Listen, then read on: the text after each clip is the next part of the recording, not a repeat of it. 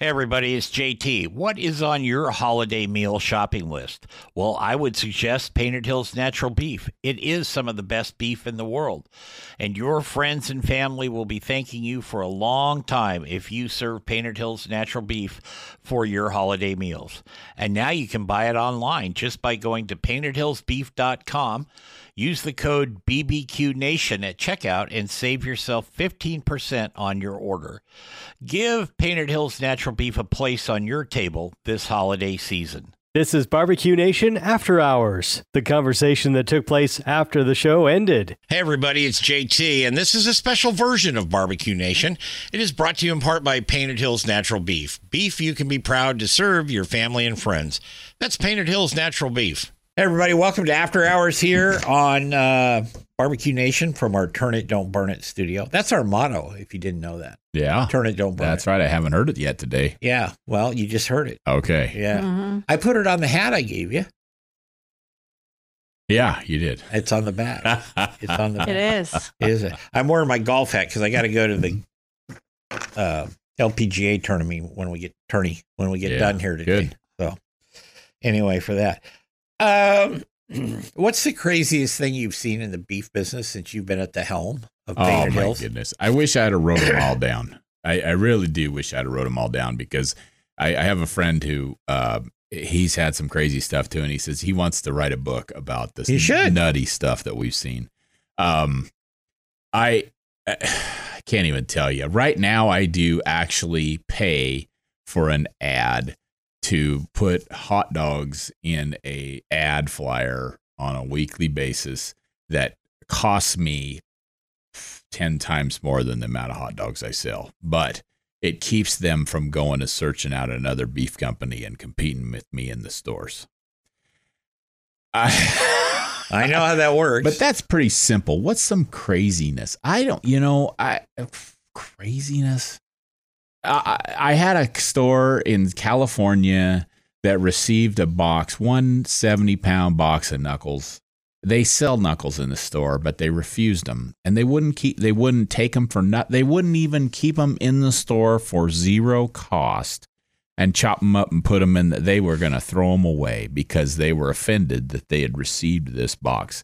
Now, if you understood more about distribution, that kind of stuff happens all the time. Oh, yeah.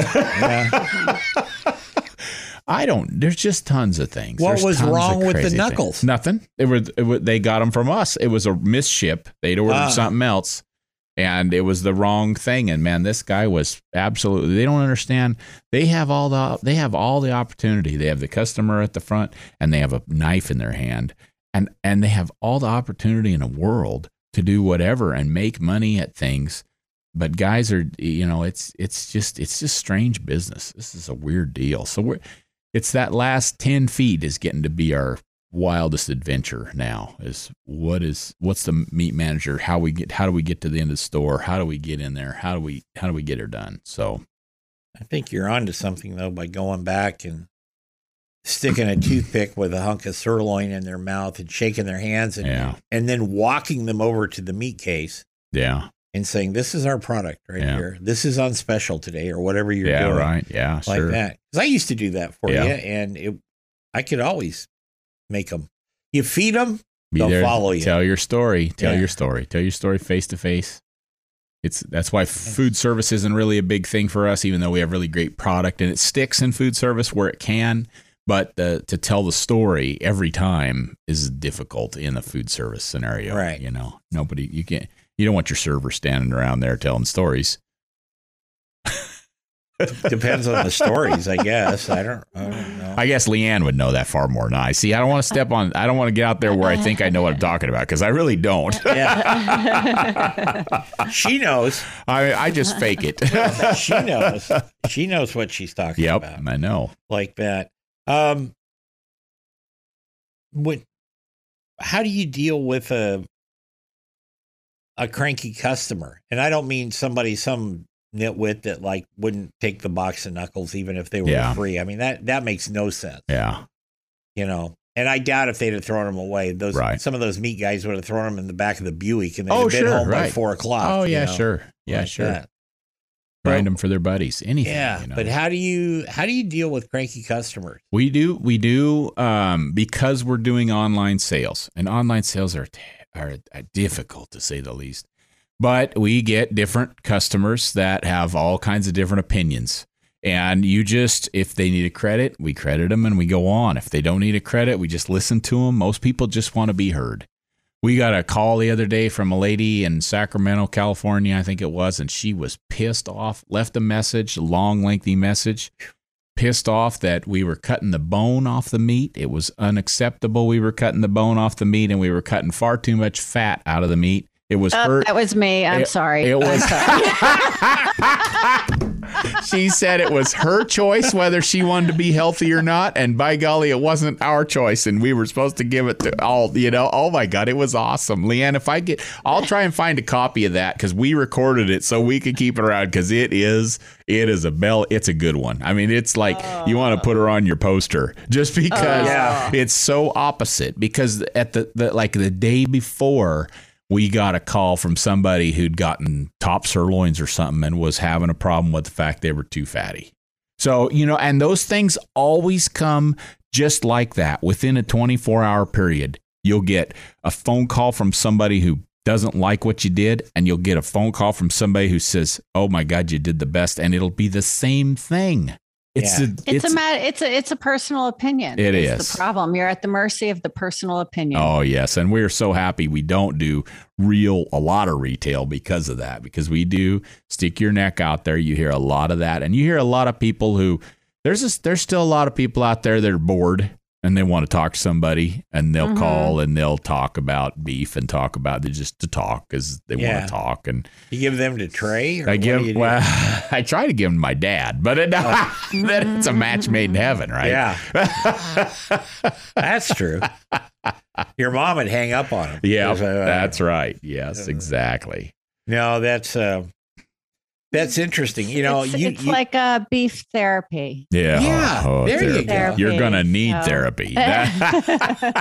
So here's an idea for you. Yes. Okay. The next time. Yes. Lady Gaga wants to wear a meat dress. Yes. You supply her with one from Painted Hills. Yeah. Okay. I'll even come trim it. Okay. Okay. All right. And Leanne can be there too, because she can help fit her. Oh, okay.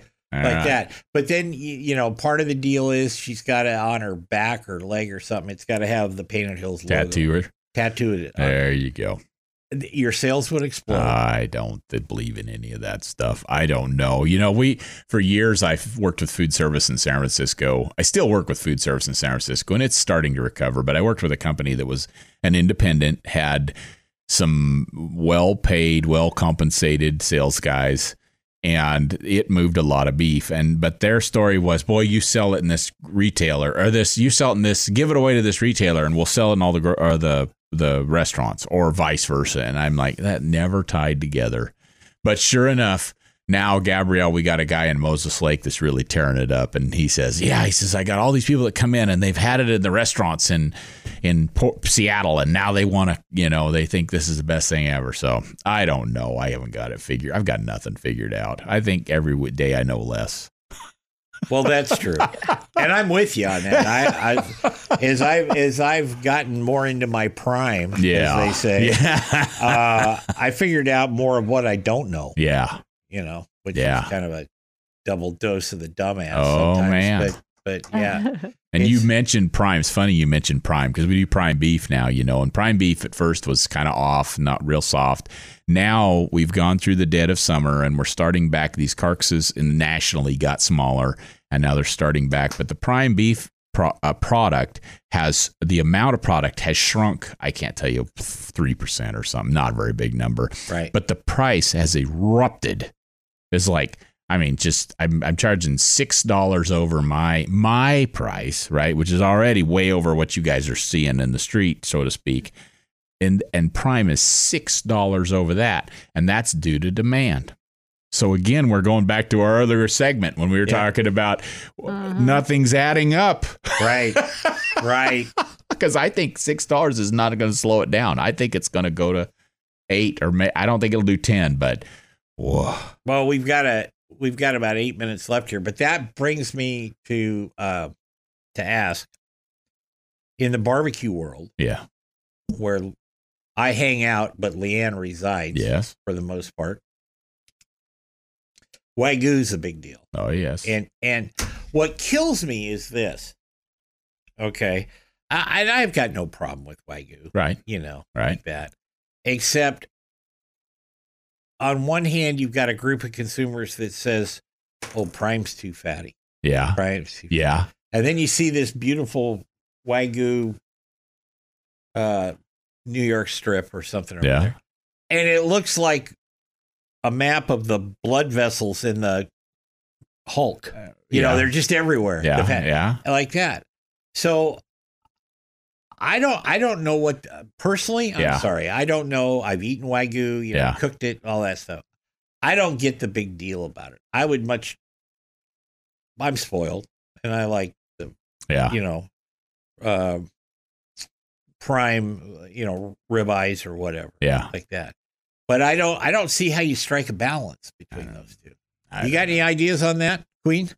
Well, I'll give you just something that I did in the past few months. I went to Miami and I went to the shop Meat and Bone, which sells all levels of Wagyu meat. And they had it all cryovac, and I took photographs of it because it was amazing, the difference in the look. And the higher grade, obviously, the more white it became. It almost looked like a slab of fat at one point. Yep.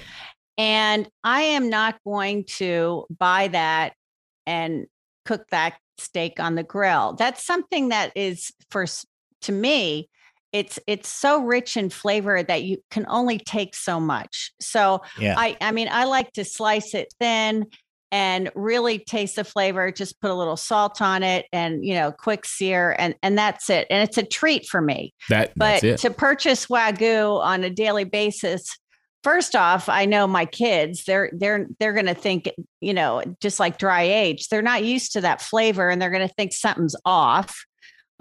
So I don't get it. I mean, I get it in competition if you want to buy a brisket, you know, because you want to win and But I really would like to see the numbers on consumers on how much Wagyu compared to prime and choice and whatever, you know, what's purchased in the U.S., because I assure you that it is probably less than 1%. Yeah, it's not as big. I would think it makes a big splash with a name, but it's not as big. But I agree. I totally agree that we try to eat it like an American, right? We try to eat a big old New York steak, a Wagyu New York steak. Oh, you're right. Way too much fat. You figured out exactly how you're supposed to eat it. You're supposed to slice it up in little chunks, quick grill it, sear it, and then that's how you eat it. That's how you're supposed to eat it, right? I talked to I think I've mentioned here. I talked to the Texas Cattle Feeders Association vice president or something a couple years ago because we were trying to think about how do you get into Wagyu, right? And he said, well, you know, you can't just put a burger on the grill. Everything catches on fire. You got to put it on a flat top. You got to know what you're doing, you know? And I'm like, well, wait a minute. You can't give instructions. It can't have instructions. It's got to be just like everything else, right? Or else somebody will screw it up. And who doesn't want the flavor of charcoal or wood on their meat? Yeah. I mean, So it's but when you talk about the difference in, you're right, the size. I mean, I can't even guess how many Wagyu cattle there are there, but there's not very many. I can't run out in the industry and say, hey, I want to harvest 30 head a week and I need 3,000 head on feed all the time. And how do I get them? I'm going to have to commit to Jeff and get him to go buy the cows and get the bull and raise the calf. And 3 years from now, I'm going to give you something. And 4 years from now, we're going to sell beef. And that's how minute this thing really is. So it has a big name and it stretches all over, but it's pretty, other than Snake River here in the Northwest, who have really cornered the Wagyu world with the combination, what they're doing. Yeah. I don't know anybody's doing it big scale like that. I think most of them are boutiques, kind of. Yeah. You know, because I've got some people in the grill world, manufacturing world. They also raise Wagyu. Yeah. And they brought me some samples. It was fine. Yeah, sure. It was lovely. You know, sure. But their samples were like this big, too. They kill 35 head a year, right? Yeah. And but yet that goes around. It goes around, and they sell it for a big premium. Yeah. And I get that. But then you have to look about it and say, for all that work, even though you're selling it at a premium, is it really worth it? By the time, you know, you harvest and you trim and you cut and you do all the things we do, and you got to trim it down and package it right and label it and all that. That's a tough road. I bought two bone-in rib steaks and a tri-tip from Crowd Cow. It was on special for $250. Oh, and anyway, it was, and we ate it like American style, right? Big bone-in rib steak and big tri-tip, and it was not. That was not the way to do that. It just that's not it. No, I don't think so. We're gonna get out of here. How about that? And thank you for. How about that? Thank you for the latest beef update. And I'm not pleased with the conversation that it is going up again. And I hope on our next conversation, you'll be saying something it's going down. Yeah, something new. I'll give you something new, but I don't know how in the hell we're going to do that. I don't know. We're going to bring Patrick in on the Christmas show that you come over and do. So we'll see what he has to say. Okay, see what his projections are. Good. See if we can't scare the holy shit out of everybody. Good. Good. I think that, yeah, that's right. Yeah. Yeah. Anyway, Will, thank you for coming. Miss Leanne always is. I get to talk to her a lot. I know. Every week. We got to duplicate this screen thing, so I get to talk to her too. Yeah, we can do that. All right, we can do that. So Chris is sharpening up around here. He's sitting right behind you. Just heard you say that. No, these windows between the studios, they're kind of bulletproof. So you're okay. All right. Because he just threw a pen through the window and it didn't go through. Anyway, that's going to be it for After Hours here on BBQ Nation. We thank you for listening, and for Will Homer and my partner, Ms. Leanne Whippen, we thank you. And we'll be back next week with another edition of BBQ Nation.